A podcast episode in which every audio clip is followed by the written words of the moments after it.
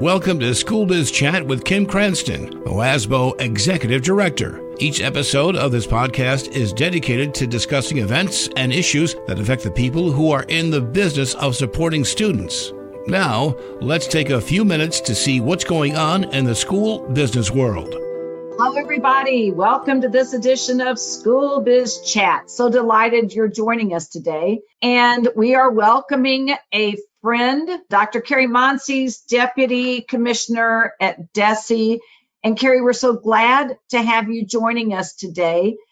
I just want to begin by having you talk directly to the folks who are in the offices where you used to be and say, if you were still in a school district as a superintendent or a CFO, what are some key things you would be paying attention to right now?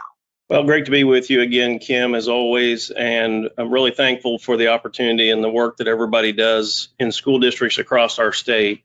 Obviously, we're in the heart of budget planning time in, in all of our local school districts and charter schools, and here even at the state level.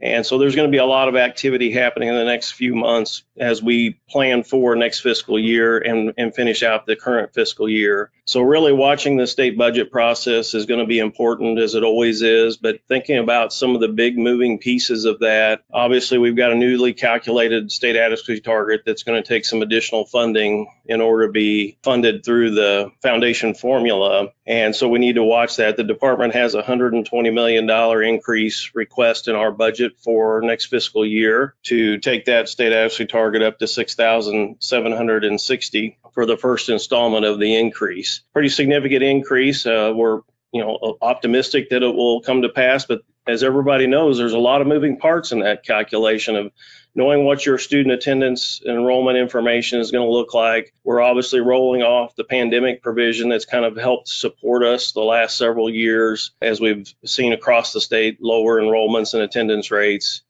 And so really knowing your own district dynamics and understanding how that plays out in the formula at various funding levels is important. And we'll do our best to keep everybody updated through the spring in terms of what's happening with that budget process and how it might impact the SAT for next year.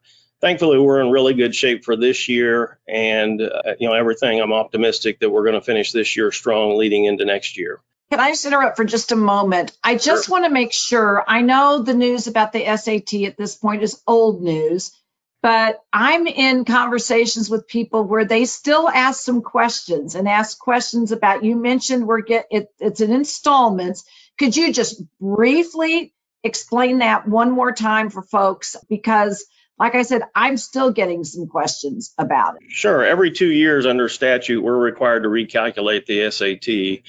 And our formula methodology in the statute is all about identifying high performing districts and then using those districts for a calculation that results a target that we're going to shoot for for the combined state and local funds that go into that calculation. And anytime we calculate it and it results in an increase, we divide that increase over two years.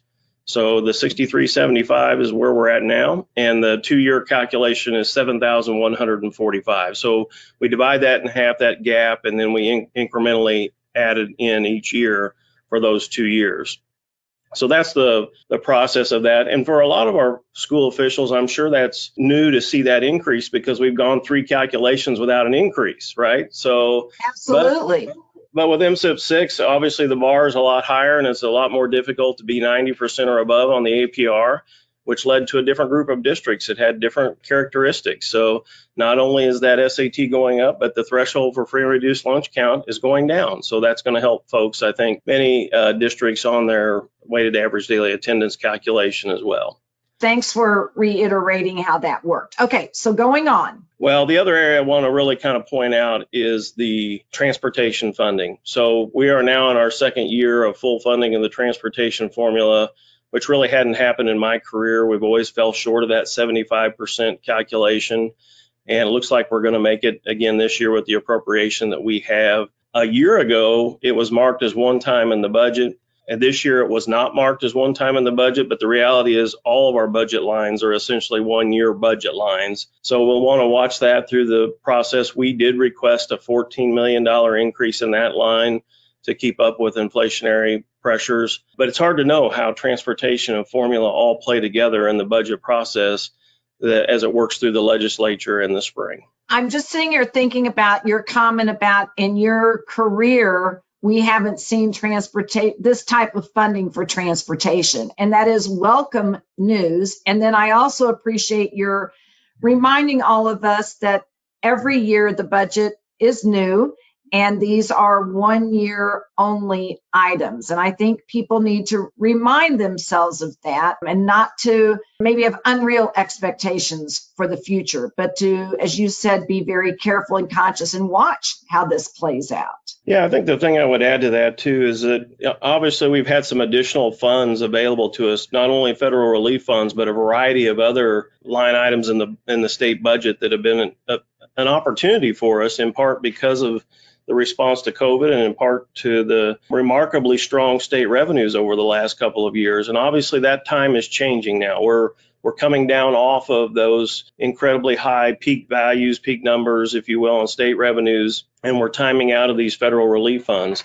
So there's a lot of decisions that folks have made over the last two or three years to try to support students and staff in their schools that probably all need to be revisited. And, and the planning process needs to look at not only what's existing, but all the things that we've added in our programs and services and staffing levels. And we probably need to have a much more intentional thought process about what to continue, what to uh, let go of, where staffing adjustments can be made as we get into what will likely be a tighter time than what we've experienced the last two or three years. And speaking of staffing, you want to say just a word about teacher salary requirements and where we are with that, as you know, the last couple of years. And it continues to be a hot topic on teacher pay in the state, but just a little bit about the 38,000 and what the minimum is. And as people are looking at that, just some reminders around teacher salaries.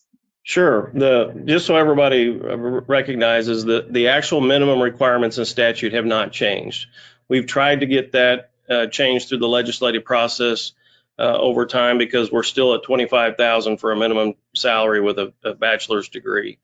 But we have had the ability these last two years with some additional grant funds to support districts getting their salaries up to a minimum of 38,000. And I tell you, it's had a, a, a, real impact on beginning teacher salaries across the state. I don't have the exact figures with me, but the average starting salary has gone up significantly in part because of the grant, but to be honest with you, in part because of full funding for transportation and some of the other things that have come along with the overall budget process, if you will. For next year, we requested the funds again for teacher baseline salary grant and for career ladder. And in fact, because districts are raising their own salary schedules, the, the need for the teacher baseline salary grant is going down, and we're asking that to be added to the career ladder pot because as more districts join the career ladder program, we'll need some additional funding there. So collectively, there's you know a pretty significant investment, somewhere in the neighborhood of $100 million for teacher salaries through our budget through those two programs.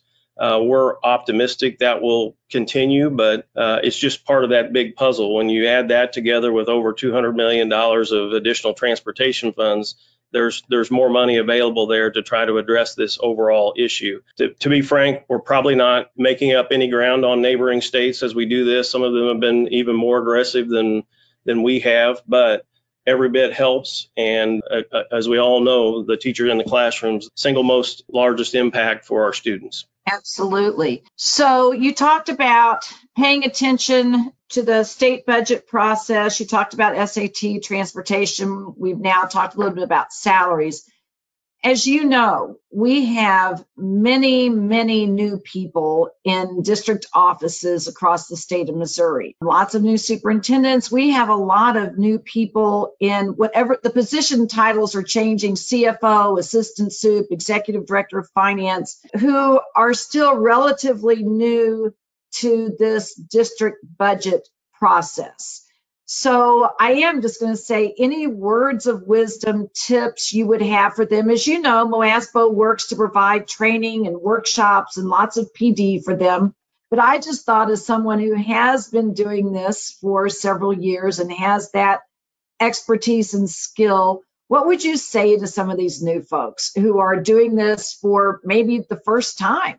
Well, I just want everybody to know you're not alone. Obviously, the network you can establish through MOASBO and your other professional organizations can be a huge help. You know, you're probably the only one in your district doing this work, but there's somebody next door or down the road or within the statewide organization that's doing this the same thing. And I I really took a lot of time uh, through the holiday season focusing on revenue projections because uh, I wanted to have my mind wrapped around what we had to work with as we moved into the spring and making all the final decisions that need to be made regarding staffing and salaries and things of that sort.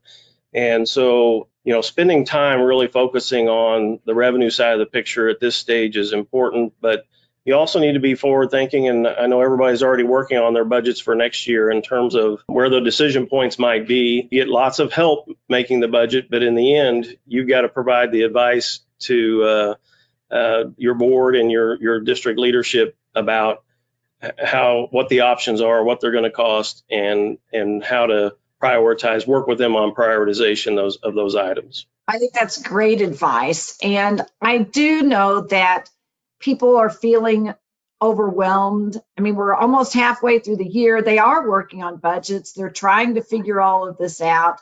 And I love that you pointed out that there's support out there through their professional associations and those networks.